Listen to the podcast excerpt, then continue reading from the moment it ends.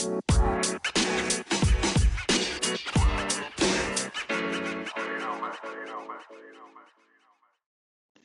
guys, this is Alex, and you're listening to Lunchbox Radio.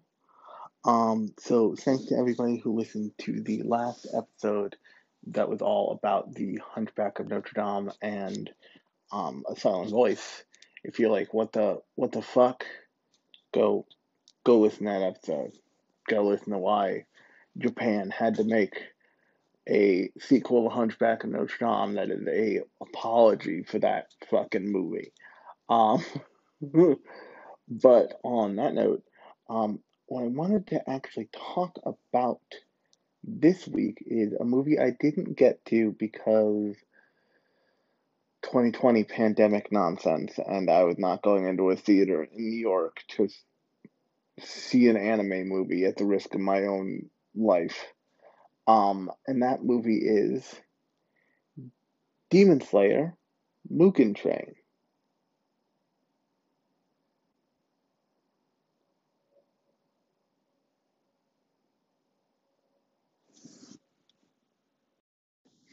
Now, the last thing I want to say before we get into this is this might be coming out a little bit later than normal, and I might be a little bit more beleaguered than normal because I had to go get a whole new fucking phone because my phone slipped into a hell loop that it could not get out of in the late afternoon, so I had to go spend an hour and a half at my carrier store, and it it sucks.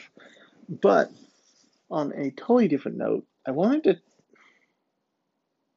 I was really interested in the Mugen Train movie because I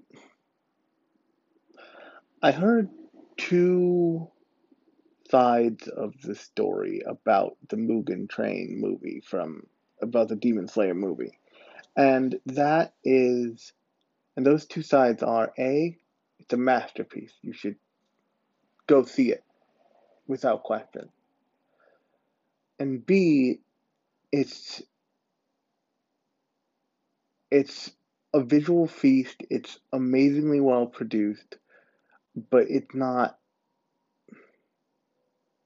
it doesn't feel as groundbreaking as it should. So for a little context as to why the Mugen Train movie probably happened, it's a probably it's a really really good um, implementation of the kind of seasonal structure that um, shonen anime has taken on lately. Because if you weren't, if, if you're new to anime or relatively new to anime, the big shonen anime used to be these like ever running, ever present, never stopping for no one or no thing shows. Things like One Piece One Piece is now is the like grand survivor of this. If you've ever noticed One Piece doesn't really have a seasonal structure. It just keeps fucking going. It it, it never really stops. And all the shonen, all the big shonen titles used to be like that. Dragon Ball Z used to be like that. Um, what's it called? Dragon. Um, Bleach Bleach used to be like that. And so Naruto was like that. Boruto seems like it is like that. Um, but what that meant was you didn't have any break for the audience. It was just produced constantly. Um, but and a that always made for hilarious like season forty five disc sets. Um, that would come out of all the American like DVD Blu-ray releases. But what kind of what My Hero Academia does now, which is like they have definable seasons. It's usually each season is usually a two cour season, and they take breaks in between the cours, but they st- the way they usually structure is they start the season off with uh, like a non sequitur, like OVA, the equivalent of an OVA episode, and they end the season with an OVA episode. The most recent OVA episode they ended on with a like Christmas special that are the self-contained things that get that let give you some time to spend with the characters. And actually, I talked about this in the previous Sunday edition, that um of the one about Hunchback of Notre Dame and um, A Silent Voice, in that they give themselves space to do really fun and interesting things in those um, that are world building world building wide in those OVA episodes. But Demon Slayer presented a unique opportunity in that it has an arc structure just the way lots of shonen anime has, but it had a but had a had a fairly long arc. It had a couple arcs. It, it has pretty short arcs, pretty short arcs that could lend themselves to pretty that lent themselves to make up one full season. So you have the like training arc, and then you have the um the like village arc, and then you have the um, Mount Natagumo arc, basically.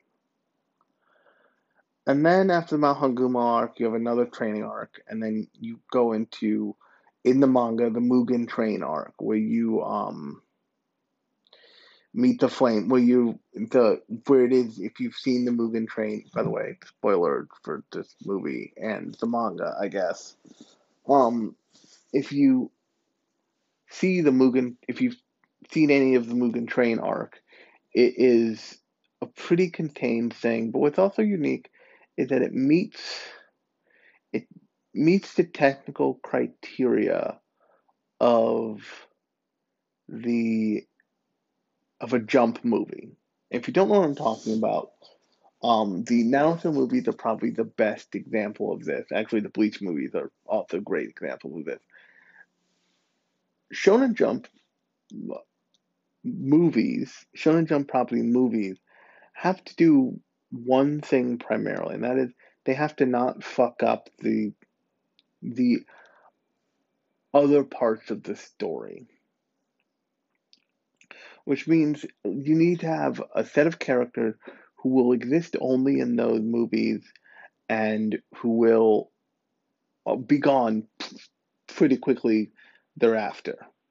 Aside from your main cast, your main cast can go through the movie process and come out the other side and be fine. Um, your main your main supporting rather. Now, what that means is that you can't have a story that reaches a whole lot into the main plot of the show. And generally speaking, you have characters are specifically made for that movie for that reason of like you can't you can't have a villain that you're going to care about again ever. Like they need to be done and gone by the time you get out of this movie. Now, we'll get to how the Mugen Train arc deals with some of its deep connections to the rest of the series in a minute because that was actually fairly unique and interesting. But for the most part, the Mugen Train arc in the manga is very self-contained. Like they they, they go through the thing and they're done. Ron um Rengoku, the Flame Hashira, di- dying is also an interesting choice for the arc in the manga as well as the arc in the in the as well as the movie. Because what that makes it what that makes him is that makes him like a unique supporting cast member for a film basically.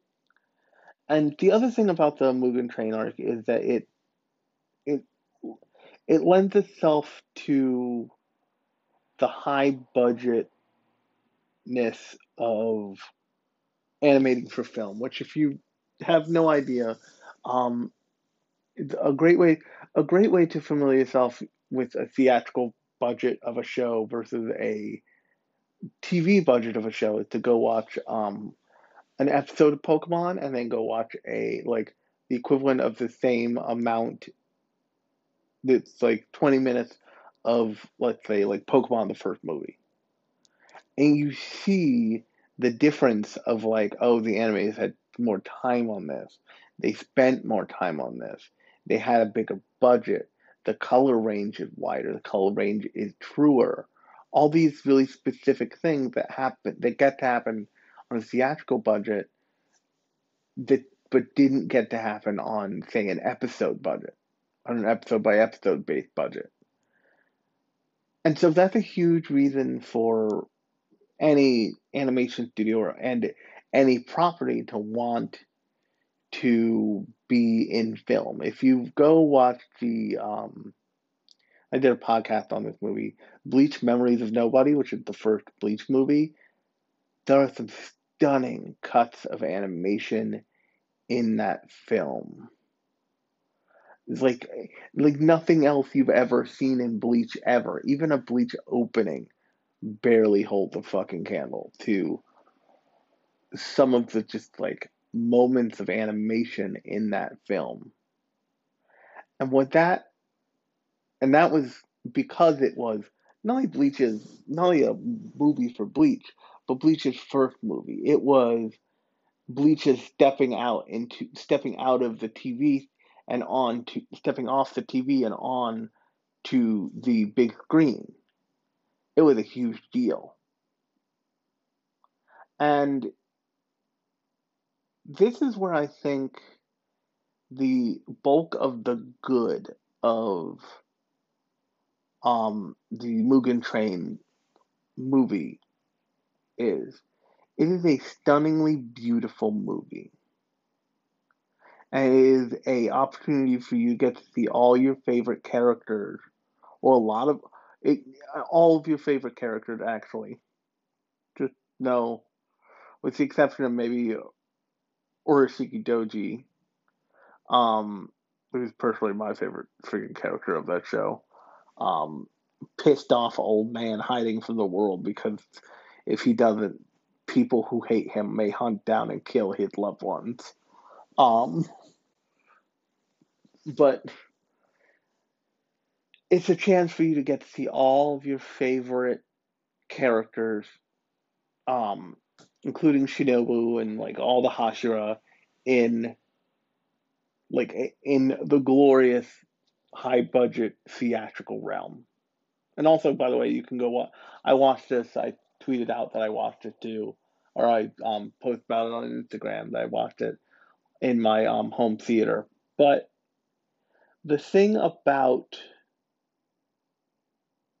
this movie is that it is a chance to see all those characters in like the glorious cinematic budget on the biggest screen you can figure out how to put it on. But it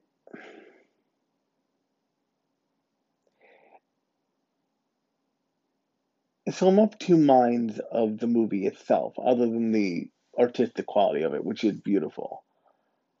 First, I think, why does this thing exist? And then I remember it exists because it's a central plot point in the story, but it's not as a contained arc. It's not even as big. It's not. It doesn't even feel as big as the um, disappearing girl town arc that we had towards the beginning. It doesn't feel as which was which that arc with that earlier arc about the girls who did, were disappearing underground, were just being tugged underground by like the weird, like brooch collecting demons. Um, were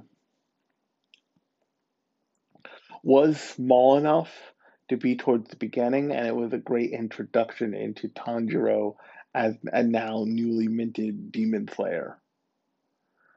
But what ended up what ended up happening with the Mugen Train arc is because it's so small, because it's so to the point, it doesn't give you much to work with in terms of making an expanded like cour of a season.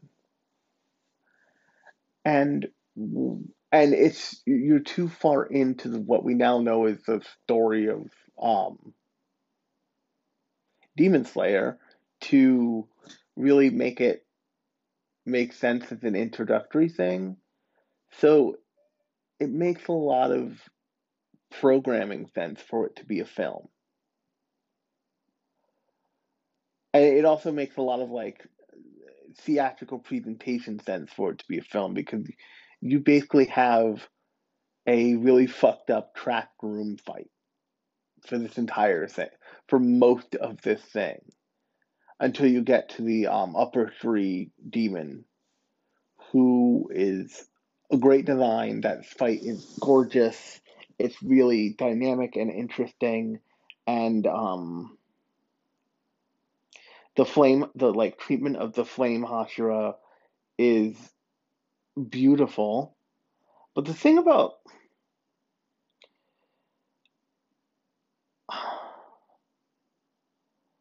so this Demon Slayer the property knows how to characterize like a tender soul and knows how to and knows how to convey the the emotionality of its characters. Even a character like Shinobu, who is very classic, like cheery warrior, like Azumi Chiribayashi, is a great um, example from a really old show um, called Real Bout High School. It's these like very smiley, very sweet, very soft, um, usually female warrior types who are actually just furious, but they're like ladylike, so they're just very quietly furious and beautiful and aloof. And it, it, they they managed to convey a like state of being for that character that is really it's really difficult. And they did it with the recognition of Tanjiro, using Tanjiro as kind of like the emotional trigger slash conduit for that section of that of that um training arc where they're all stuck at Shinobu's medical compound training until they can get better. And the biggest problem I had with this movie was I didn't.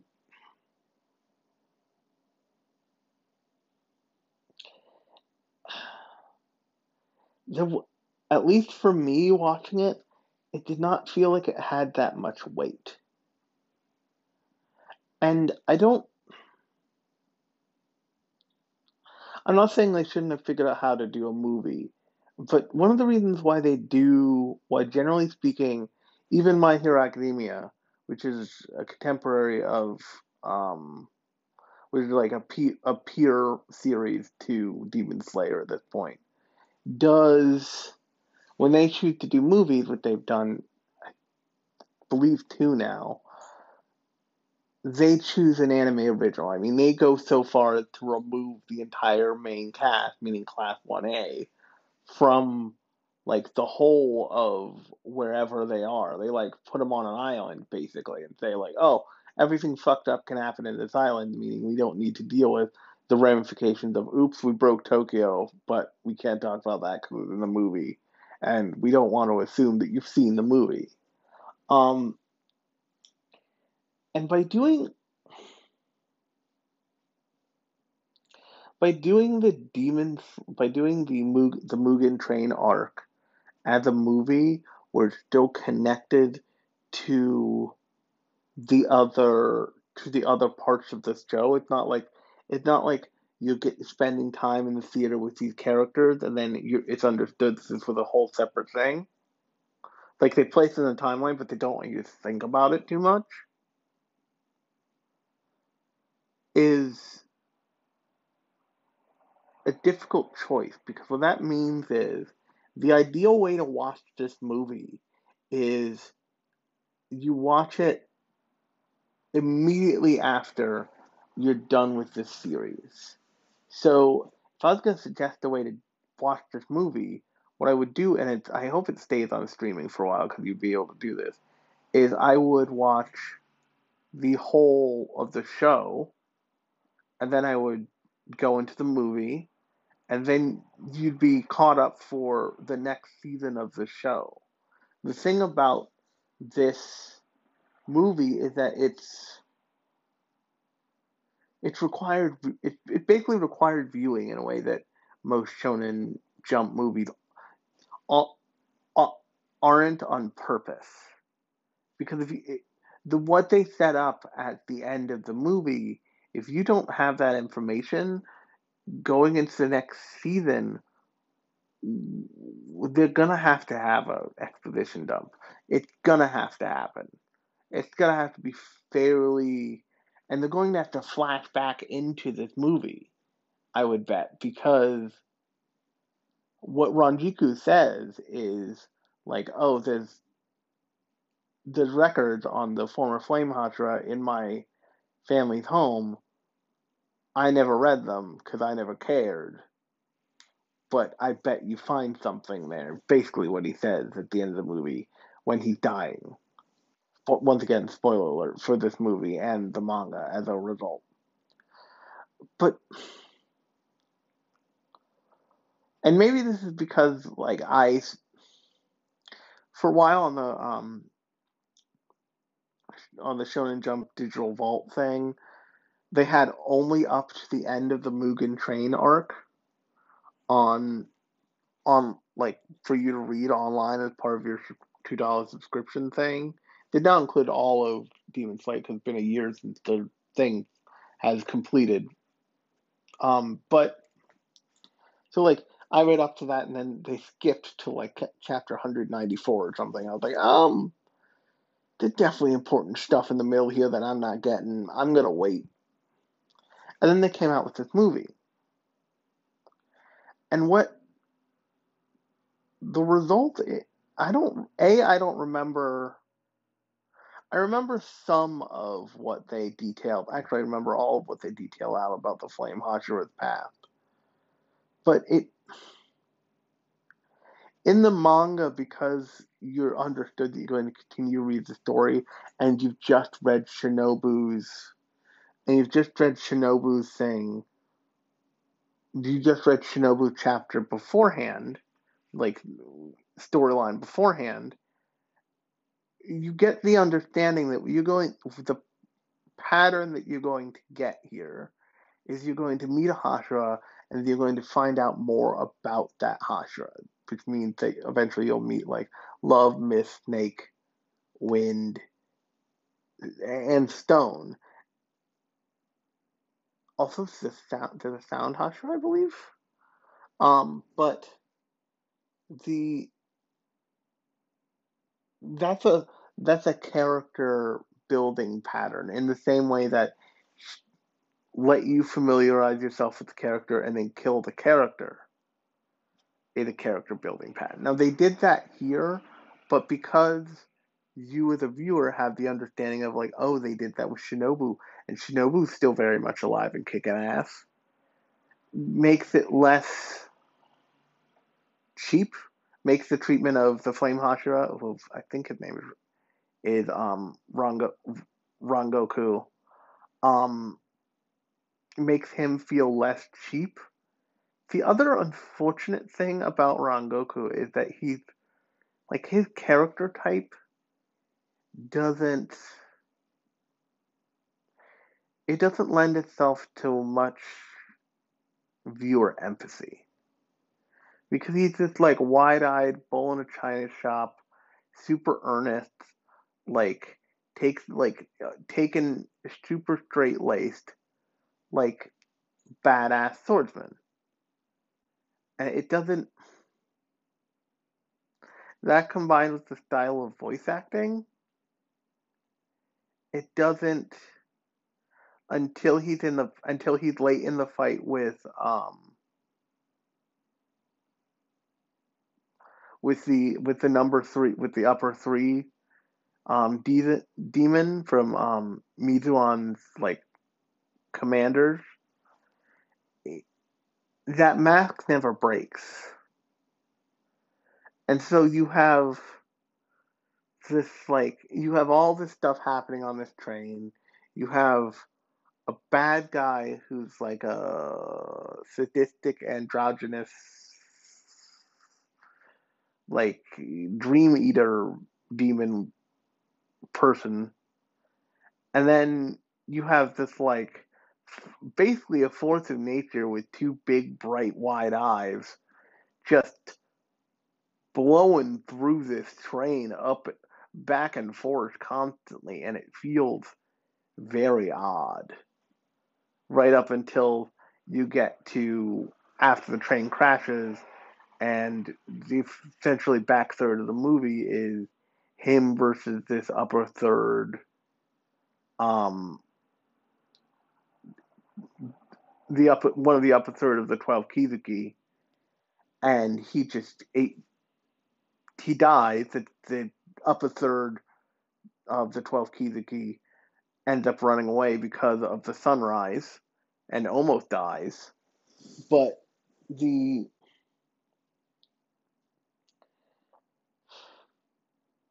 the whole thing feels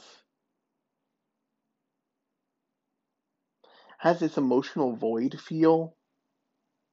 And actually, so I wanted to bring this back up on my um, interview on my episode on my Sunday episode with, with my interview with um, Taylor, aka Cosplay Fiend, which I still encourage you to go listen to if you haven't. I talked about this part, this like section of anime that was right around when like surprise surprise Akame Akame ga Kill and um, Tokyo Ghoul came out where I felt like I was going nuts because I kept trying to watch stuff and there was no connective tissue to anything. It was all just like going through the motions and not quite meeting the needs of the moment or the needs of whatever story it was trying to tell. Um, Tokyo Ghoul is a great example of that that thing is not a story; it is a tone poem. I did an episode about that. You can find it in the feed of this podcast. But what ends up happening is like the emotional weight of those of all those shows is robbed of it because it doesn't have the story attached to it.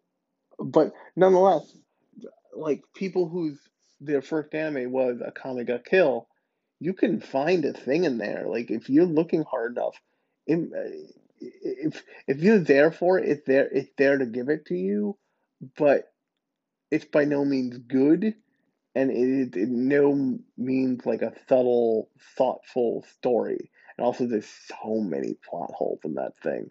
The main character wears a sweater vest in medieval time. I said to Taylor halfway through that show, they start talking about experience experience points, like they're trying to back into being a, a trapped in a video game isekai, and I'm like, excuse you.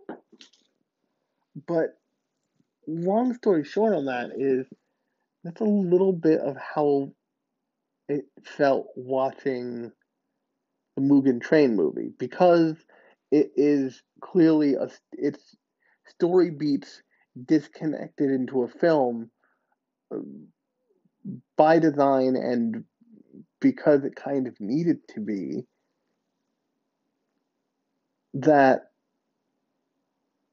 the only time you've seen Rajaku the Flame Hashira before this is as one as one of many as one of all the Hashira you meet um right before um Tanjiro goes to Shinobu's um com- like medical compound. And you don't you don't get to spend a lot of time with the Hashira up until Shin- up until Shinobu. You meet them briefly, but you don't get to spend a lot of time with them. And the thing with Shinobu, it's like they dip you into her world. Like basically everybody for that whole arc, for the whole like um training arc at her health compound, everybody that all the, that you know Tanjiro, Zenitsu, and um, what's his face, um, the boar guy meet are all like basically her employees. They're like her underlings. And so she's this constant presence, and you learn about her through the environment itself. And then when and that builds up to a point where she tells you, where she tells you, the viewer, and Tanjiro, like her backstory, which is also delivered, I believe, by her like um, understudy as well. And you, it feels built up naturally. In Mugen Train, um, Ranjiku's, um, or Ranj, Ranjiku's, I think his name is, um, backstory feels it feels very clear that it's being given to you to make you care about him and for him to be not there at the end. And so it just I, like I said at the beginning, I understand why they made this movie, this arc, a movie functionally, because not big enough. It's it feels important enough because you are dealing with like one of the big badasses in this show. But it's not long enough where that badass character is there for enough episodes before not only they disappear, but disappear from the show itself because they die, or the property itself because they die. And the result is like you're damned if you do, damned if you don't. If you did this as like I don't know, six episode thing, it would be a little bit. Too, it would probably be a little bit too padded. It would take too long. It would, it would take a while, but wouldn't take long enough. And eh, you would also like you'd see a, a named main supporting character die and I think one of the things that they could have done for, um, and they're doing this actually for um, Jujutsu Kaisen, is one of the things they could have done for Demon Slayer, and they still may yet do it, is they could have done a kind of contextualizing of Tanjiro's past as a movie. And if you know anything about the um, Jujutsu Kaisen movie, is Jujutsu Kaisen movie is a prequel to the show. And if I had to guess, I'd guess that that will be much more successful because the show has never suffered from the clear things that it's not telling you. And the manga for Jujutsu Kaisen has a prequel manga that exists that you can go read right now to give you more context to um, all the characters and their like relationships with each other and themselves. But it avoids that doing that avoids the problem of doing it with a story element where the show itself we are in the middle of the actual show. And that's a big problem that I think happened uh, with the Mugen Train movie. I think that it's an aesthetically beautiful movie. It's like from minute one to minute, from the first minute to the last minute, first frame to last frame. It's stunning. And it also it like it uses all the beauty it like has the same kind of beautiful sense of background music and what's happening going on on screen and going on in on an audio level in the as the background music that is absolutely gorgeous and stunning and has been there and has always been there in the um show itself.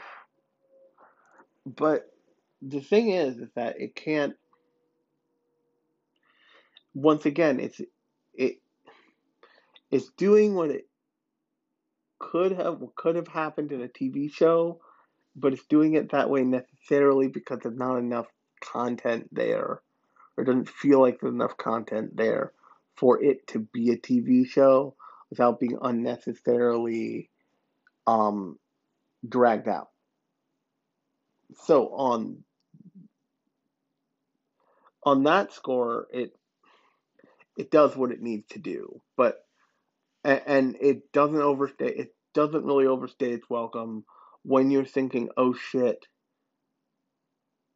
What are they to do for the next half hour? Because this movie has a half hour left. Is when you encounter the upper three character, and you have that whole thing for the rest of the movie, and then you and then you and then you're out. It's about a two. It's a two hour ride, so just be prepared for that. But um, it just doesn't feel. It does, this this storyline doesn't doesn't really feel like it could have supported a whole, you know, anime arc, even a small anime arc. But it doesn't quite feel big enough for film. And because you are because you are so disconnected and I don't think this is just me saying this as a person who took a while to see the movie, but I think this is probably true of everybody because it it would have been one thing if like a couple months after if like maybe a month after this show wrapped you got a movie immediately so you were so the show first seasons of the show was clear in your head but I think that I really do think the way that this movie works is if you treat it like a big ass OVA episode and you watch the whole show and then you watch the movie and then you'd watch whatever comes next. Because that makes it feel more in kind with the story because it is a connected story beat in a way that like this is on the path to to where Tanjiro ultimately ends up going. And as a result, it doesn't feel like the sto- the production quality is for the big screen, but the story doesn't feel like it needs to be there. Um, and like I said, it is it is gorgeous. It sounds amazing. It looks amazing. The animation flows beautifully. Uh, it, the only thing I would say that contributed to my feeling of like, oh, this is just a TV show on a big screen. If they did do some of the like gaggy stuff, like the weird, badly drawn character gag stuff, that I just might not, I might not have um, indulged in. If I was making a huge movie, I'd be like, oh no, that we should we should keep that style of like exaggerated, badly drawn characters to the TV because it's funny there and it feels it feels of a part of a TV budget there. We don't need to do this. We can have this gag reel as them all their real selves because it makes more it makes more sense and also we got money to burn. Um so I think that it and I didn't I want to be clear, I didn't come in with a bias in this movie. I didn't come in thinking like, oh, I'm gonna trash the Demon Slayer movie. I came in with the with having heard that it's very good, but also having heard that maybe it wasn't as good as it would have been if the, if the movie was something entirely different. Because and that's the that's the thing with a lot and that's the other thing with shonen jump movies is because the way shonen the shonen formula is this is in general and the way that like Jujutsu Kaisen, um, something like Ushio and Tora from a couple seasons back, which was actually a remake, um, or um, even Demon Slayer, play with and use the different tropes of a shonen of a shonen jump shonen action show means that there's no real opportunity for movies to really pop up all that often in something like say Bleach or say um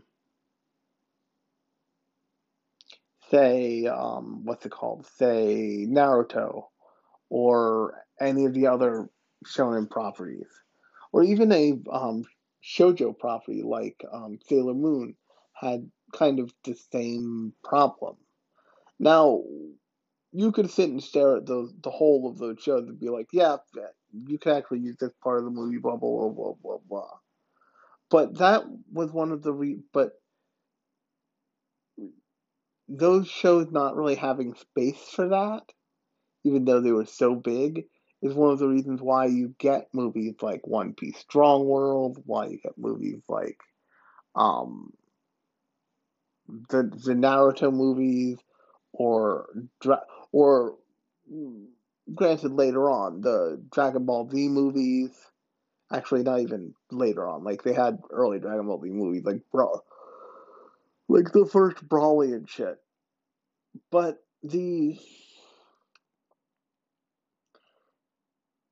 I don't think I've ever really seen a or even a perfect example is the Pokemon movie. The Pokemon movies are the worst at this because they go to regions you've never fucking heard of for like a picnic and then all of a sudden they're fighting a fucking half lava, half geyser fucking dinosaur that wants to murder the magnet that wants to murder this magnet lady over here. And it the reason they did that is because they wanted something that was tailor made for a movie that that fans could watch at any point. So you don't and one of the big and one of the big like huge deals about the um the first Pokemon movie was they introduced new Pokemon in that movie. That was one of the like draws of that movie which was a huge deal because they were making like substantive they were making substantive um additions to the Pokemon universe for keeps in the movie. But other than that, it was you could largely watch that movie whenever, and those Pokemon got introduced in the next in like the following generation of Pokemon. So, um, in the second generation of Pokemon. So, it wasn't that big a deal. Whereas the Demon Slayer movie is a core plot point of the story. Or It's core, it's core plot points of the story, and you're dump. And so when you come in as a viewer from into the second season, you'll be dumped in with characters who basically have had character development functionally between season one and season two. And there's this Demon Slayer movie that is a actual plot connector. Now, one of the reasons that they don't that you don't do this is because if you want your show, show to have longevity, you need to make it easy for people to watch.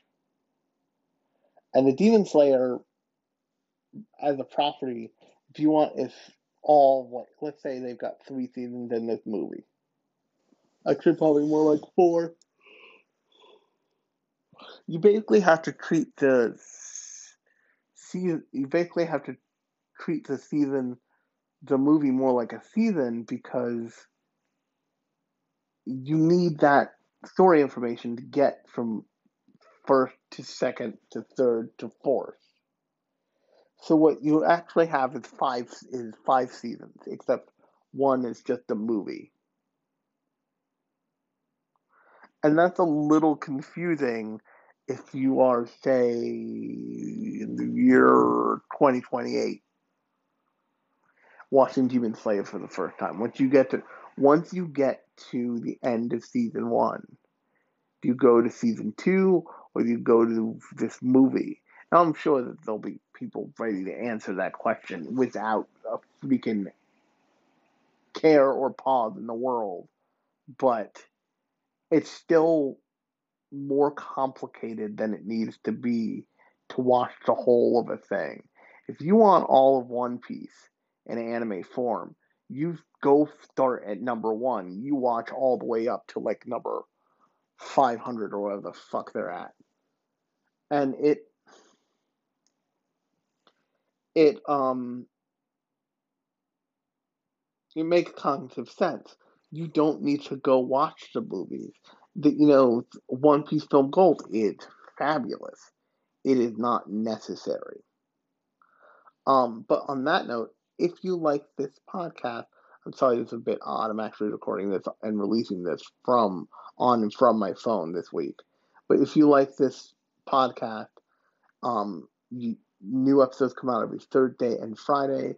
Thursdays are um, shows like this where I talk about a movie or a show. Um, or Thursday and Sunday. Sundays are more metatextual, like my, or more fandom based, like my interview with um, Cosplay Fiend, which once again you should totally go listen to. But until Sunday, I've been Alex. You've been listening to Lunchbox Radio, and I'll talk to you then.